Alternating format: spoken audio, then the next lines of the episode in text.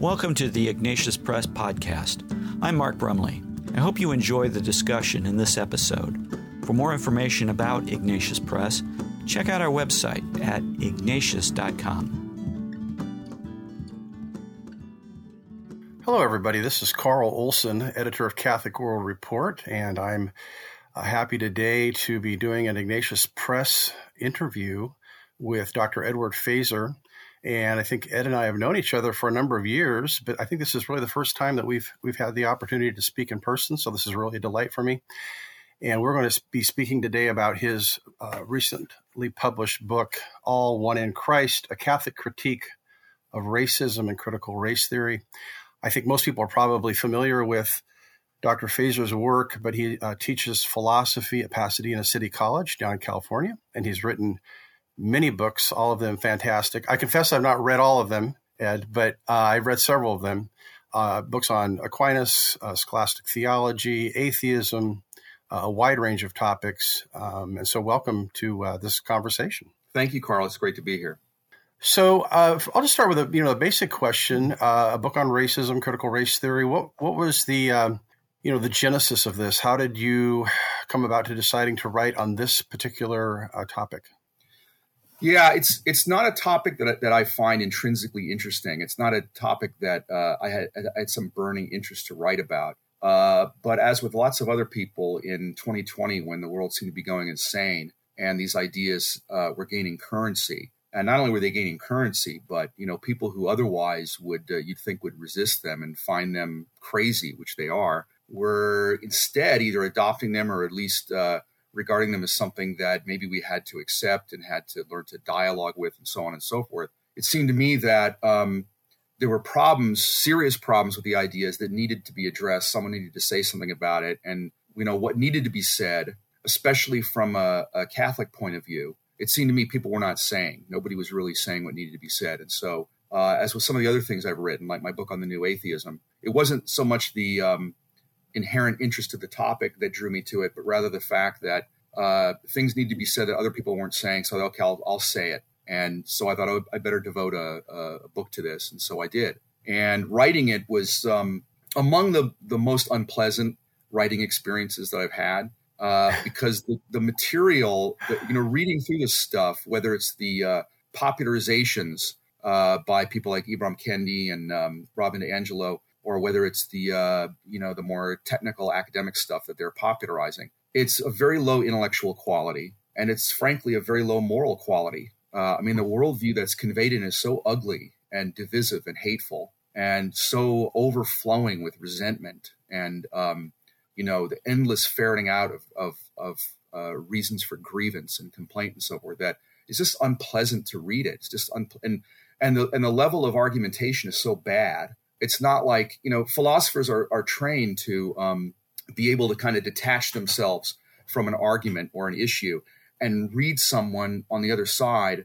of an issue and still learn something from it. And typically that's the way i you know that's the way i operate. I mean i read uh, what an opponent says and often it can be an idea that i just find crazy but nevertheless the writer might be so intelligent and might present arguments that are so interesting even if ultimately wrong-headed that you can you can really sort of get into it and enjoy the experience. But that's not the case here because, especially with the popularizers, with DiAngelo and Kendi, the, the arguments are so bad when there are arguments at all. I mean, it's it's virtually argument free. You read those books, it's just page after page of assertion, usually along the lines of just accusing those who disagree with them of racism. There's so little actual intellectual content there hmm. that you know who there's no way I'd write on this stuff or read it if it weren't that too many people were taking it seriously. So anyway, that was the that was the genesis of the book was that it was something that needed to be said. No one else was saying exactly what I thought needed to be said. Not that not that there weren't people saying important things and correct things about it, but but people weren't addressing it from a, quite the approach I thought was needed. yeah, I think your book is unique in that it is a uh, openly, overtly Catholic approach to these things, unapologetically so and yet not in a not in a, some kind of triumphalistic way, but just a very straightforward way. Uh, so, what are some of the what are some of the misunderstandings we see about uh, the Catholic Church historically and and racism? I think there's a lot of misunderstandings, or at least kind of stereotypes. What are some of those that you think are important for people to to uh, get a better beat on? probably the most important is that um, it's often uh, claimed that the church is kind of a latecomer to uh, the condemnation of racism and the mm-hmm. condemnation of practices like slavery. Uh, people sometimes write as if the church only seriously became aware of this maybe you know in the late 19th century at the earliest with the, with some statements from Pope Leo XIII, and in earnest only with Vatican II, uh, and that before that the church had uh, had been happy to embrace slavery and was not terribly interested in the question of racism and so forth. That's that's uh, a complete myth. There's no truth to that at all. For one thing, um, the church's condemnation of slavery, as most people think of slavery, which is chattel slavery, which involves complete ownership of another human being, the way you might own an animal or a, or a, a piece of property or something. The church has condemned that for centuries. And going back to the origins of the slave trade, as I document in the book, you see in pope after pope for centuries uh, condemnation in no uncertain terms, in fact, in very harsh terms, in the case of a couple of popes, even to the point of, uh, uh, of excommunication of those who would dissent from this, condemnation of the idea that any human being could own another human being in that sense. And certainly a no less vigorous condemnation of the idea that any particular race was somehow inferior to another and didn't have the same uh, natural rights and dignity and moral status that uh, other human beings have. You find that uh, condemnation going back to the very beginnings of the slave trade uh, in the context of uh, uh, the New World, in the context of Africa, and so forth. Now, it's true that you had debates among Catholic theologians about whether uh, some of the harsh treatment that the colonial powers were meting out to the um, American Indians, whether that could be justified. Uh, but the the view that no, this was um, something that was in, inherently evil and had to be stopped. That was the view that won out. That was the view that uh, was defended by scholastics like Vitoria and De las Casas, and it was the view that the popes themselves endorsed. It's true that there were uh, Catholics who ignored this teaching, uh, but that's always been true. Right. Uh, just as today, there there are lots and lots of Catholics who ignore the church's teaching on all kinds of issues, especially related to sexual morality. There were people who ignore the church's teaching on racism, but that doesn't change the fact that the teaching was there. Now, one reason for confusion on this is that people say, "Well, didn't the church long regard slavery as something legitimate under natural law?" But here, people fail to keep in mind that the term slavery is ambiguous and it's had different uses over the centuries. So there is, again, chattel slavery, as I just described it, which involves uh, treating another human being as just a piece of property, uh, the way you might treat an animal or an inanimate object. But then there are other practices like uh, what was called penal servitude uh, or service to another in, in punishment for a crime that you've committed. Or there was indentured servitude, where you might have a prolonged period of servitude to another in payment of a debt, say. Now, those practices are certainly morally problematic, and they have a ten- they can have a tendency to degenerate into chattel slavery. Um, but it's those practices that the church traditionally allowed was were permissible, at least in theory, uh, and were not intrinsically evil. Though the uh, the view eventually prevailed that they were so morally problematic and morally hazardous that we're better off just getting rid of servitude of any kind. Uh, but what most people think of when they hear the word slavery is, again, chattel slavery and the kind of thing that existed in the American South prior to the Civil War. And the church always condemned that. So it's a failure to make these distinctions and to understand the actual history of the theology and the, and the church teaching behind it that leads people to this false supposition that the church is somehow a latecomer uh, on this issue and, and needed to learn, learn something from the modern world. Well, as is typical in church history, it's actually the church who initially teaches these things and the modern world later catches up and then congratulates itself for something that the church had already been saying.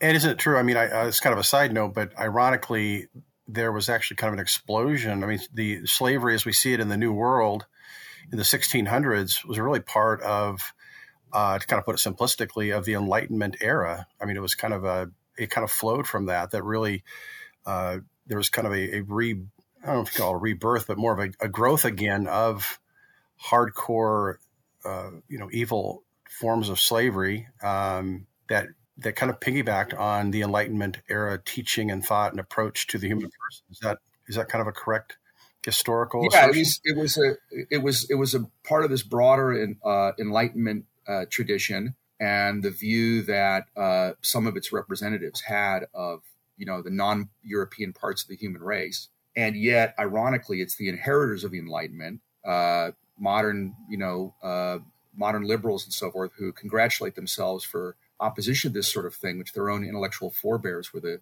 defenders of, and not the church. The church was always critical of it, and yet somehow the church gets tarred with the uh, the the moral failings of the church's past critics. You know, it's it's it's it's crazy. I want to kind of segue to the critical race theory by by touching on an important hmm. part about what, how the church approaches racism, which is, and you make a I think a really key point about this in your book, that the Catholic approach to racism is rooted in a specific anthropology view of the human person, as opposed to many of the approaches to racism that we see in the secular world, uh, which certainly run a gamut, uh, kind of on a spectrum. But uh, can you talk to us a moment about that difference, why that distinction uh, is so is so vital? I think both in approaching racism, but also when we come to critical race theory, it informs that as well, right? Yeah. So you know the way that the the question of race and, and the questions of race and racism are usually addressed are, uh, say, from a biological point of view, with race defined biologically, and then the argument becomes whether there are some uh, innate differences uh, granted in genetics or what have you that where you know getting all that right is crucial to uh, to getting the morality right, so that you got to kind of wait on pins and needles for the results of uh, of empirical research there before you can condemn racism, say. Uh, but the church's teaching against racism, as I emphasize in the book, is much deeper than anything that biological science could either confirm or undermine. Uh, it's got a twofold foundation, one of them being metaphysical and one of them being an even deeper theological foundation. Now, the metaphysical foundation has to do with uh, our nature as rational animals, uh, which we all have in common. And this is something that, uh, from the point of view of Catholic philosophy, is something we know from metaphysical analysis of human nature rather than from empirical science. It goes deeper than empirical science. So, all human beings, just by virtue of being rational animals, uh, have certain obligations under natural law and certain rights under natural law. And that doesn't have anything to do with uh, the details of biology, uh, but rather, again, with this deeper fact about us that we are rational by nature and where our rationality reflects an immaterial or a non physical aspect of human nature. It's it's the reason why human beings have immortal souls because there's an aspect of us that's not tied to matter in the first place, namely our our intellects and our wills, our capacity for reason and for free choice. So it's that that's the that's the foundation in natural law of our special dignity. And since that's the foundation, it's a foundation that's not going to be overthrown by anything that uh, biological science might discover or even could discover. The second and even deeper foundation right. is in uh, theology, namely the fact that uh, all human beings are offered the beatific vision, which is not something we're owed by nature. It's something that we're offered by grace, and it has to do with not just the natural knowledge of God that we might have just by virtue of being human and, and able to do philosophy and reason to God's existence and all that kind of thing, but rather the beatific vision is a kind of intimate face to face knowledge uh, with God. Uh, the, the human intellects are directly apprehending the divine essence the very nature of God. And this is made possible only by grace. Uh, and it's made possible only if our sins are wiped away by the sacrifice of Christ and so forth. But that's offered equally, as Scripture tells us. The very Scripture that reveals that this is possible also reveals that it's offered to every human being without exception. And so that the, the, the added dignity to human nature that's supernatural or above nature that is entailed by this calling Yep. Uh, because it's offered to every human being equally, it affords every human being a, uh, a special dignity they wouldn't otherwise have. And here, too, we're talking about something that we know from div- special divine revelation, not from biological science. So, this is the church, when the church has spoken on these matters, spoken on racism, church has always emphasized that it's, it's, it's in these two aspects of human nature uh, our status as rational creatures, uh, just as a matter of basic uh, metaphysics, traditional Catholic metaphysics, and our supernatural calling to the beatific vision. That is what gives all human beings an equal dignity. Uh, and again, these are foundations then that are deeper than anything that biological science could either confirm or undermine. Yeah, I think that's a really essential point here, and it does tie directly, I think, into into critical race theory. Because is it fair to say that that critical race theory is really uh, its foundations are inherently either atheistic or at least you know, uh, on the horizontal agnostic. I mean, there's uh, is there any kind of transcendent aspect to this theory. I mean, I know you talk in the book about the very complicated relationship between critical race theory and forms of Marxism, of postmodernism. It's obviously a very uh, you know Im- involved topic. Um, but would you say that metaphysically that there's kind of an atheistic, even just a practical atheist underpinning to critical race theory in general?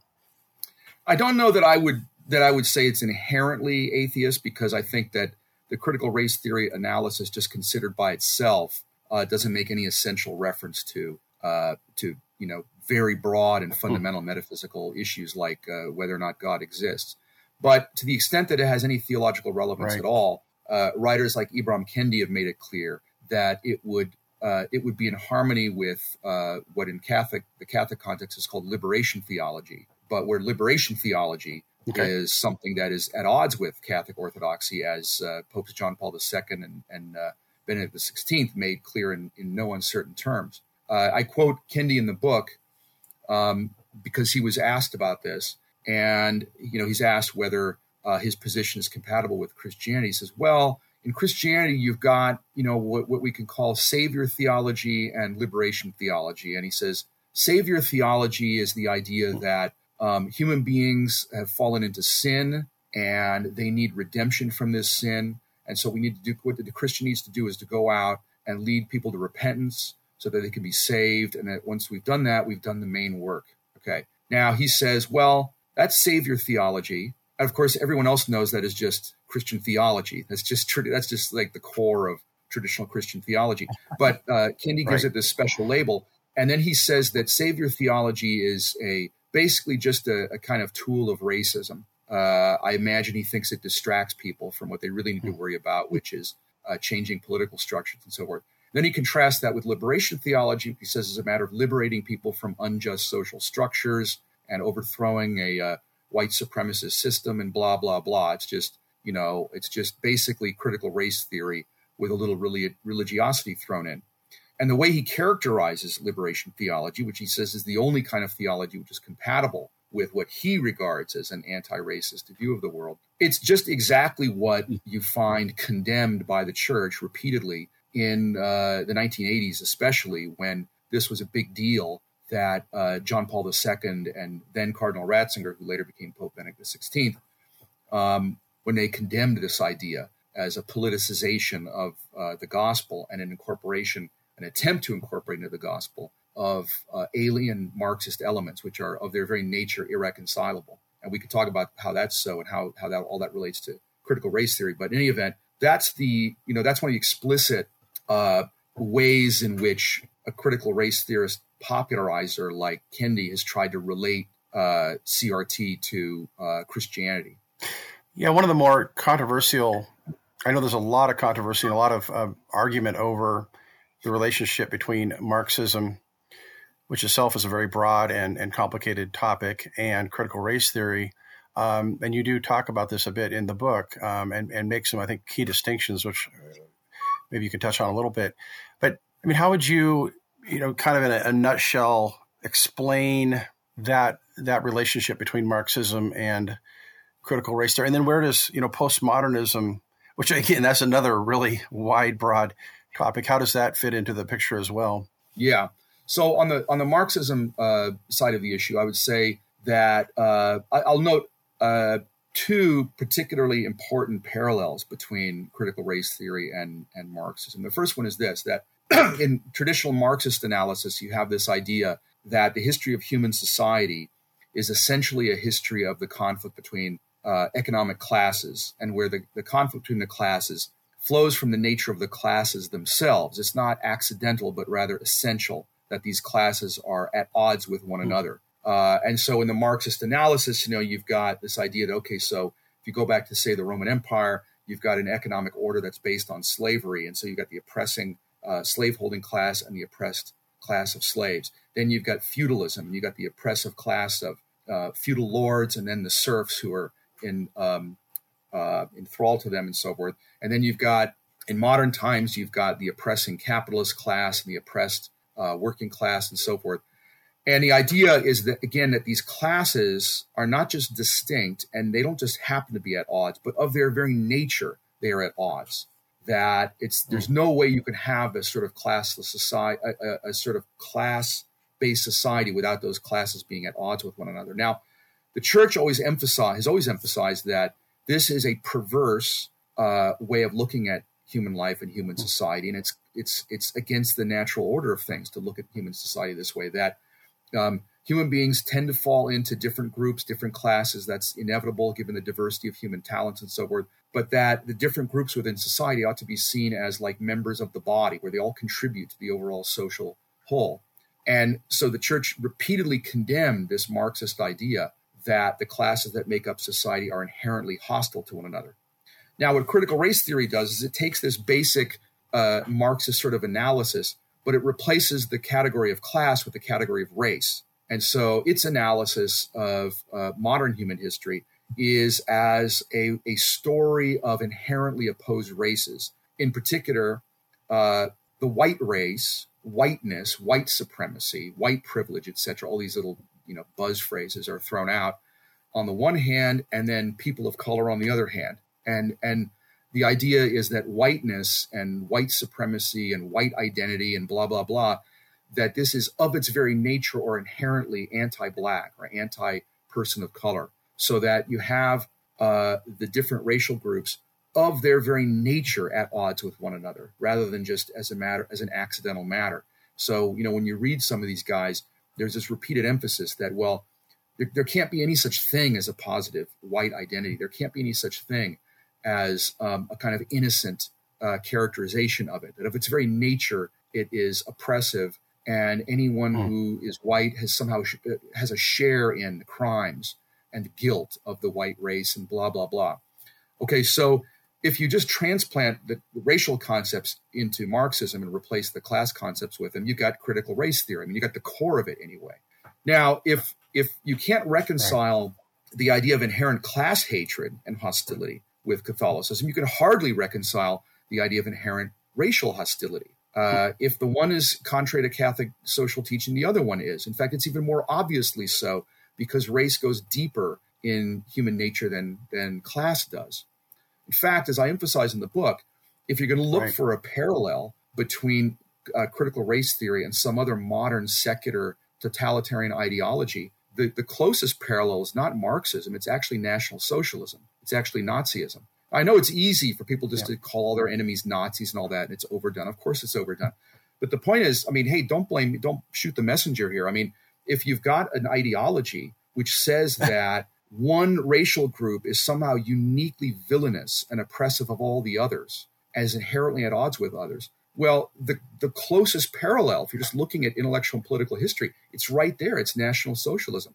If you replace what critical race theory says about whiteness and white for, uh, white uh, supremacy and white privilege and all this, and you replace that re- with references to Jewishness and so forth, you've got your you've got your National Socialism right there. It's it's creepily and, and disturbingly similar. So that's one parallel with Marxism.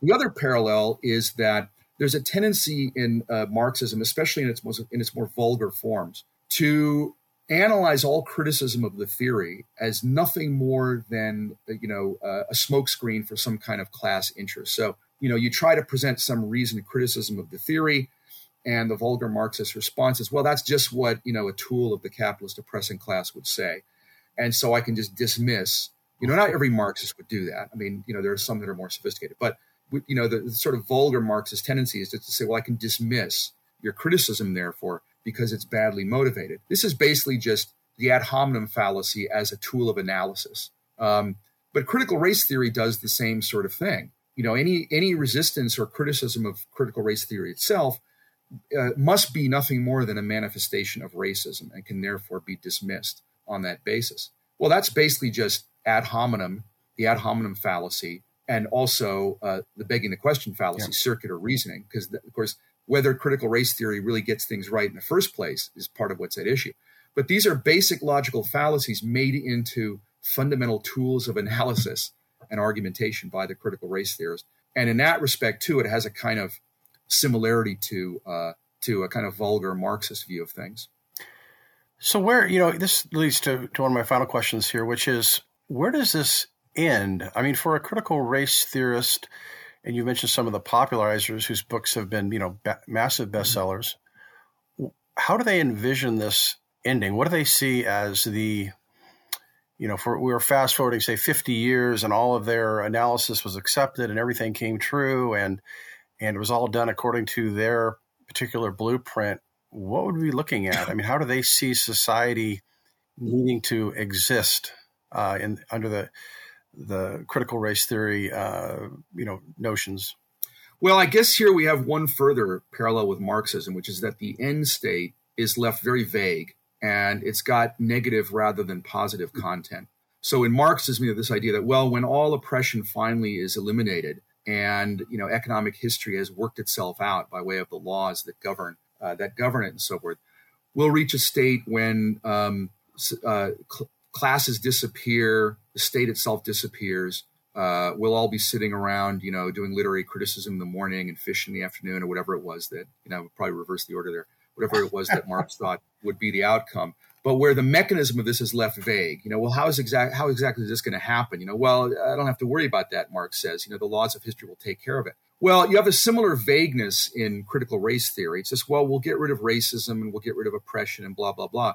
But what exactly does that look like? Well, the way that the critical race theorist tends to characterize oppression, its chief manifestation is, quote, inequity. So if you have, for example, 10% of the population of a certain country is of a certain race, but less than 10% of the stockbrokers in that country are of that race, say, well, that's inequity. That's racism. And if you say, well, maybe it's not racism, maybe that reflects uh, cultural. No, no, no, no, it's racism. It's racism. Okay. So inequities are treated as per se racist. Well, you're always going to have inequities of some kind or other in human life. And everybody knows that. And you have, right. you, you, know, you have, you have inequities in the other direction where, say, whites or Asians are uppresent, uh, uh, underrepresented in certain areas. Nobody complains about that. Nobody should complain about it. Who cares? But the, the point is that if you use this, this concept of inequity and you just basically treat all inequity as per se racist, as what I just said indicates, they don't actually treat all inequity as racist. It's very selective. But you basically got a recipe for endless hmm. grievance because no matter how long it takes, no matter yeah. how ineffective critical race theory remedies are, and these remedies include, you know, as much reverse discrimination, discrimination against whites as is necessary. I mean, people like Kendi are quite explicit about this. Uh, for as long as necessary and as thoroughgoing as yeah. necessary to eliminate so-called inequities. As long as there's any kind of inequity, um, then the critical race theorists will always attribute it to uh, as yet unremedied racism, as yet unremedied uh, oppression, and therefore we have no real end game. It's just endless grievance and endless imposition of ever more draconian uh, uh discriminatory measures to to redress the, the so-called uh, injustice of inequity. And so you don't really have any clear end game any more than in Marxism. Yeah, I think that's significant because I, in my experience, a lot of people just don't bother to think these things through. They accept the premises or they kind of go along with it, and then they never think, well, where's this going to lead? What what's the actual goal here? And that seems to be kind of a constant concern because um, I just I think a lot of people don't think through these these matters very well at all. Uh, speaking of that, final question here: uh, Do you have any you know kind of final thoughts, any points that you think are really uh, essential? Obviously, we want people to to read the book where you go into these things in, in detail. Um, but any kind of concluding thoughts that you'd like to offer? Um, it's very important for people to get themselves up to speed on what critical race theorists and their popularizers, people like Kendi and uh, are actually saying, because I think people can lull themselves to sleep, especially if they're in positions of authority, if they're politicians or they're churchmen, bishops, and what have you. Um, can lull themselves into sleep and thinking, well, this is a pretty aggressive and obnoxious movement, but I mean, it is presented in the name of anti racism, and who can be against anti racism? So maybe we can adopt a lot of it, or maybe we can kind of do business with it. And that's extremely naive and dangerous because when you actually read what these writers are saying, uh, they're saying things that are extremely divisive, are extremely irrational, have no good arguments or evidence in their favor, uh, but can do nothing but stir up hostility between people. And so they cannot be accommodated. They don't want to be accommodated. They don't, they, I mean, they explicitly, you know, you read someone like Kendi, he explicitly says, this is not something that is going to be resolved from his point of view by way of persuasion or dialogue. that what matters is gaining power. He even uses a phrase like what he wants is a movement of so-called anti-racists or critical race theorists who are motivated by nothing but the craving for power. He uses the word craving for power. Um, and he explicitly rejects rational persuasion. So this is the kind of thing that can't, you know, you can't accommodate it. It has to, it can't be incorporated into curricula and Catholic schools and all that. It's, it's poison. Uh, no more than Marxist theory could be incorporated. The church always firmly rejected that, said you cannot compromise with this kind of thing. And the same thing is true of critical race theory. So this is why I wrote the book. People need to get themselves up to speed on this, find out what these writers are actually saying. So there's a lot of quotes in the book from the from these sources to show that they're not being misrepresented when people characterize them as extreme and radical. Their own words show just how extreme uh, their views are. So I'd urge people to educate themselves about this and see how dangerous it is to sort of let this stuff fester and allow it into Catholic schools and the like. Thank you, Ed. The book is All One in Christ A Catholic Critique of Racism and Critical Race Theory by Dr. Edward Feser. Thank you for joining us today, and we'll talk again uh, soon. Thanks. Thank you. This podcast has been brought to you by Ignatius Press. We encourage you to check out our books and videos at your local Catholic bookstore or wherever else books and videos are sold. You can also sign up to receive special discounts on books and videos at ignatius.com. We hope you enjoyed this podcast. Please like the podcast on the website or app from which you listen to it, and please tell your friends about it. I'm Mark Brumley, and on behalf of everyone at Ignatius Press, thanks for listening.